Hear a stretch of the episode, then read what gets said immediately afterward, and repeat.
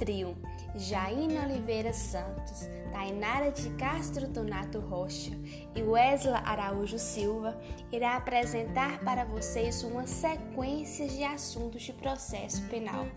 Para ficar por dentro e saber mais sobre esses assuntos, acompanhe o nosso podcast até o final.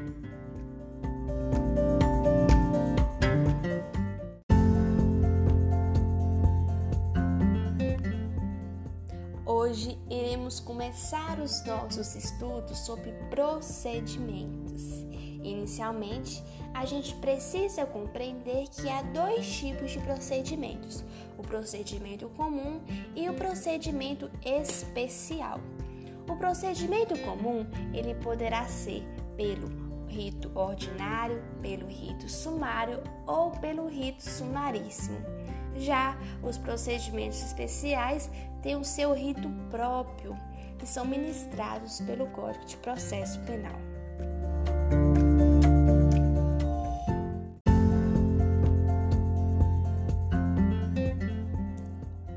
Ainda se tratando dos procedimentos, hoje a gente irá estudar sobre o procedimento comum, que pode ser pelo rito ordinário, quando a pena é maior ou igual que 4 anos, pelo rito sumário, quando a pena é menor que 4 anos, e pelo rito sumaríssimo, quando a pena é igual ou menor que 2 anos, isto é, as contravenções penais.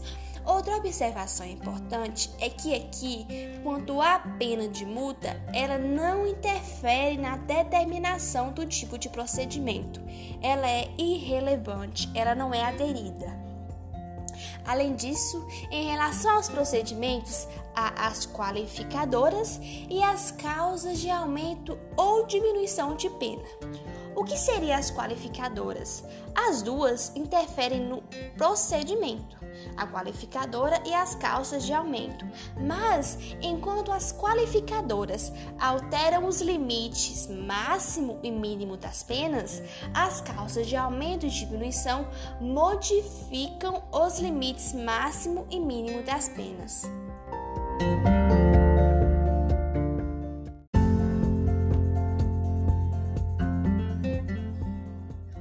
Hoje iremos conversar um pouquinho sobre o procedimento ordinário, ou seja, aquele procedimento que irá ser usado para os crimes com pena igual ou maior que quatro anos.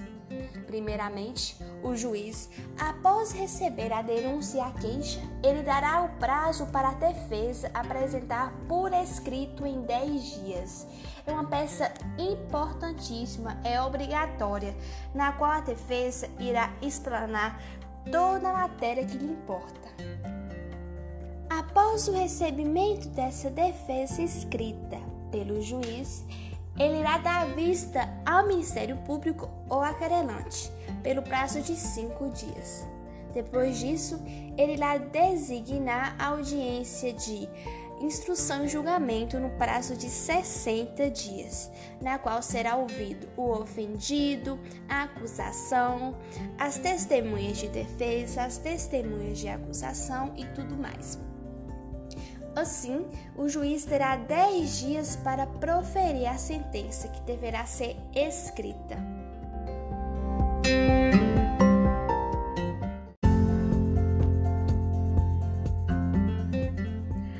Após o estudo do procedimento ordinário, hoje iremos estudar o procedimento sumário, na qual tem como principal objetivo simplificar a finalização do procedimento ordinário. Além disso, ele terá competência para crimes cuja pena máxima seja menor que 4 anos e quando não haja previsão de procedimento especial para aquele determinado crime.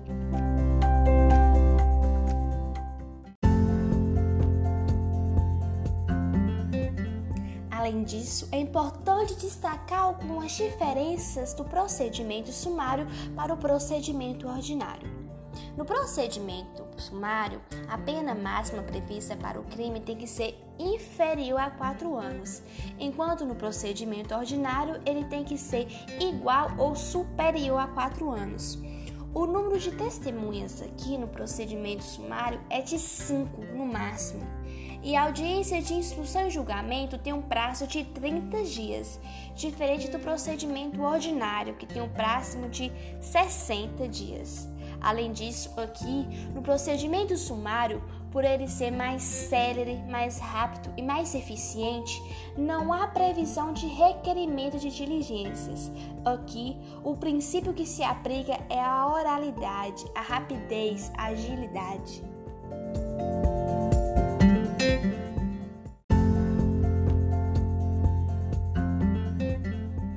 Após o estudo do procedimento ordinário do procedimento sumário, iremos estudar um pouquinho sobre o procedimento sumaríssimo, que é regido pela Lei 9099 e tem como os principais princípios a oralidade, a economia processual, a informalidade e a celeridade. Ele tem competência para julgar os delitos de menor potencial ofensivo, ou seja, quando o limite máximo da pena seja dois anos.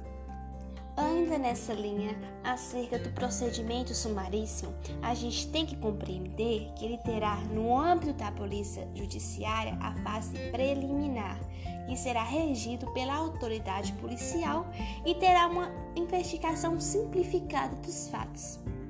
Além disso, terá também audiência preliminar, na qual terá que estar presente o autuado, a vítima, os advogados e o Ministério Público. Em se tratando do procedimento sumaríssimo, ele poderá ser por ação penal privada ou por ação penal pública. Quando houver ação penal privada sem composição, irá suspender a audiência. E quando terá ação penal pública sem composição, será diferente. Irá ter uma transação penal que será proferida pelo Ministério Público.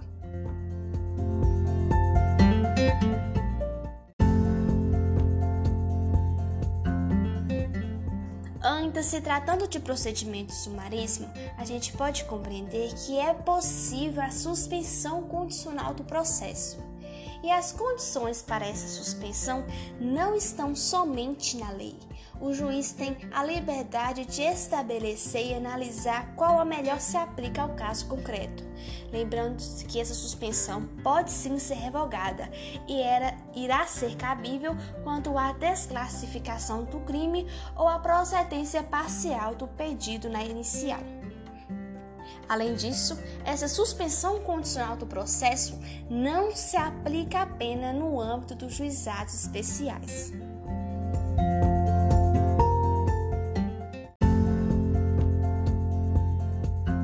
Dando continuidade ao nosso podcast, iremos abordar sobre os procedimentos especiais, mais especificamente sobre os crimes funcionais, em que são delitos praticados por funcionários públicos no exercício da função contra a administração pública. Os crimes funcionais é um funcionário público com prerrogativa de função, o processo ocorre no tribunal. E quando é um funcionário público sem prerrogativa de função, ocorrerá o processo no juízo de primeiro grau, um procedimento normal. Vale ressaltar aqui, o o procedimento especial dos crimes funcionais, ele ocorre com uma denúncia ou queixa em que são trazidos os documentos, notificação, a defesa preliminar no prazo de 15 dias, o recebimento ou rejeição né, da denúncia ou queixa e finalizando com a citação do rito ordinário. Vale ressaltar também que quando o inquérito for feito, inexiste razão para seguir esse rito, conforme súmula 330 do STJ e quando houver uma falta de notificação, ocorrerá nulidade absoluta do processo.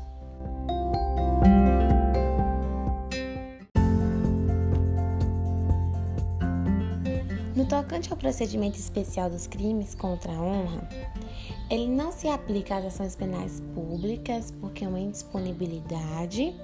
A audiência de conciliação é uma ação exclusivamente privada Caso houver uma reconciliação positiva, a queixa é arquivada. Sem uma reconciliação, ocorre para o recebimento e citação. A defesa prévia, né, com exceção da verdade ou da notoriedade do fato imputado, ou seja, com as veracidades das afirmações ofensivas.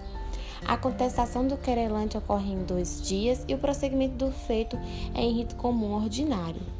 Vale ressaltar que a decisão acerca da exceção ocorrerá na sentença. Partindo agora para o procedimento especial dos crimes de tráfico de drogas, em que está embasado na Lei nº 11.343 de 2006, com aplicação subsidiária do Código de Processo Penal. Os delitos de porte para consumo de entorpecentes serão regidos pelo rito sumaríssimo, apontando as seguintes diferenças. Não há prisão em flagrante em nenhuma hipótese e a transação penal será conforme as penas previstas na própria lei. Entretanto, no caso de tráfico de drogas, há peculiaridades em que ocorre o um inquérito policial com um prazo para a conclusão, 30 dias para o réu preso e 90 dias para o réu solto. A instrução que é concluído com o inquérito do Ministério Público.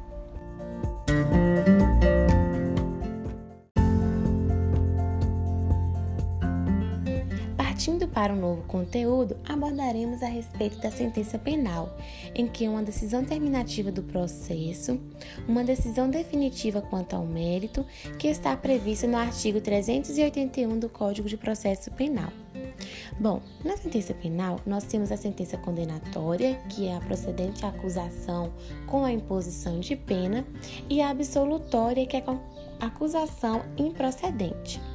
Agora vamos falar um pouco a respeito dos outros atos jurisdicionais. Quais são? Despachos que não abordam questões controvertidas, dão andamento ao processo, decisões interlocutórias simples que regularizam o processo e não penetram o mérito da causa, as decisões interlocutórias mistas, mistas, que é força de decisão definitiva e encerram uma etapa do procedimento processual. E por, e por fim, as decisões definitivas, que põem fim ao processo e julgam o mérito da questão. Vamos agora falar um pouco sobre é, as classificações dessas sentenças, em que na condenatória nós temos ela vai julgar a pretensão punitiva, ela pode ser total ou parcial e fixa a sanção penal.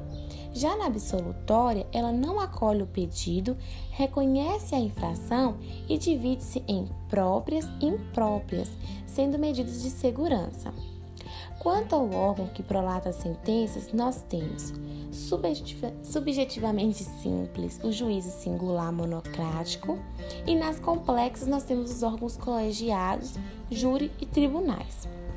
Agora, finalizando sobre a sentença penal, vamos fazer um breve relato sobre a estrutura, em que nós temos o relatório, que é um resumo histórico, nome das partes e descrição sucinta dos fatos a motivação, que é o direito, caso concreto, os motivos de fato e os motivos de direito. E finalizando a nossa sentença, que são com os dispositivos legais, em que tem a decisão, que é a, decisão propriamente dita, e a aplicação da pena com absolvição.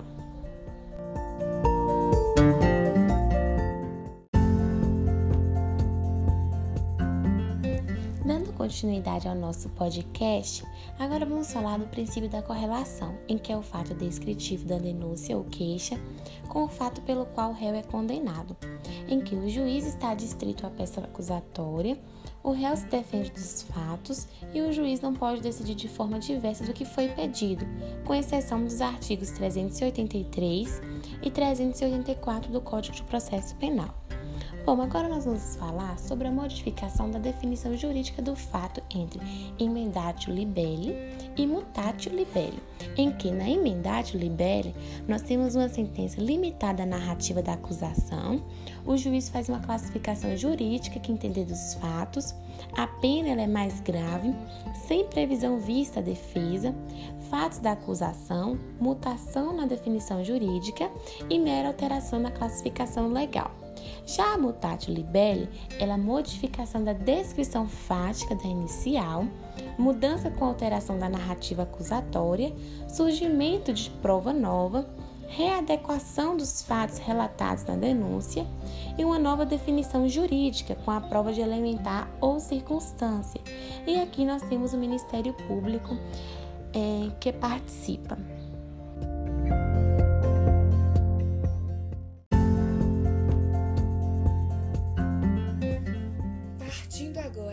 Mais uma etapa do nosso podcast, vamos tratar de sentença condenatória e sentença absolutória. Vamos conversar aqui sobre os conceitos delas duas e vamos fazer um bate-papo. A sentença condenatória é aquela na qual existe o reconhecimento da culpa ou dolo, ou seja, o julgamento da acusação é considerado procedente. A partir dessa decisão, é imputada uma pena prevista pelo Estado, a qual pode implicar na total restrição da liberdade do réu por tempo determinado. Já a sentença absolutória ela é considerada porque se fundamenta em alguma das hipóteses do artigo 386, como inexistência de fato ou inexistência de prova, ou seja, não vai existir um fato concreto e não vai existir uma prova. Em uma sentença absolutória própria, não é imposta nenhuma sanção ou penalização do réu.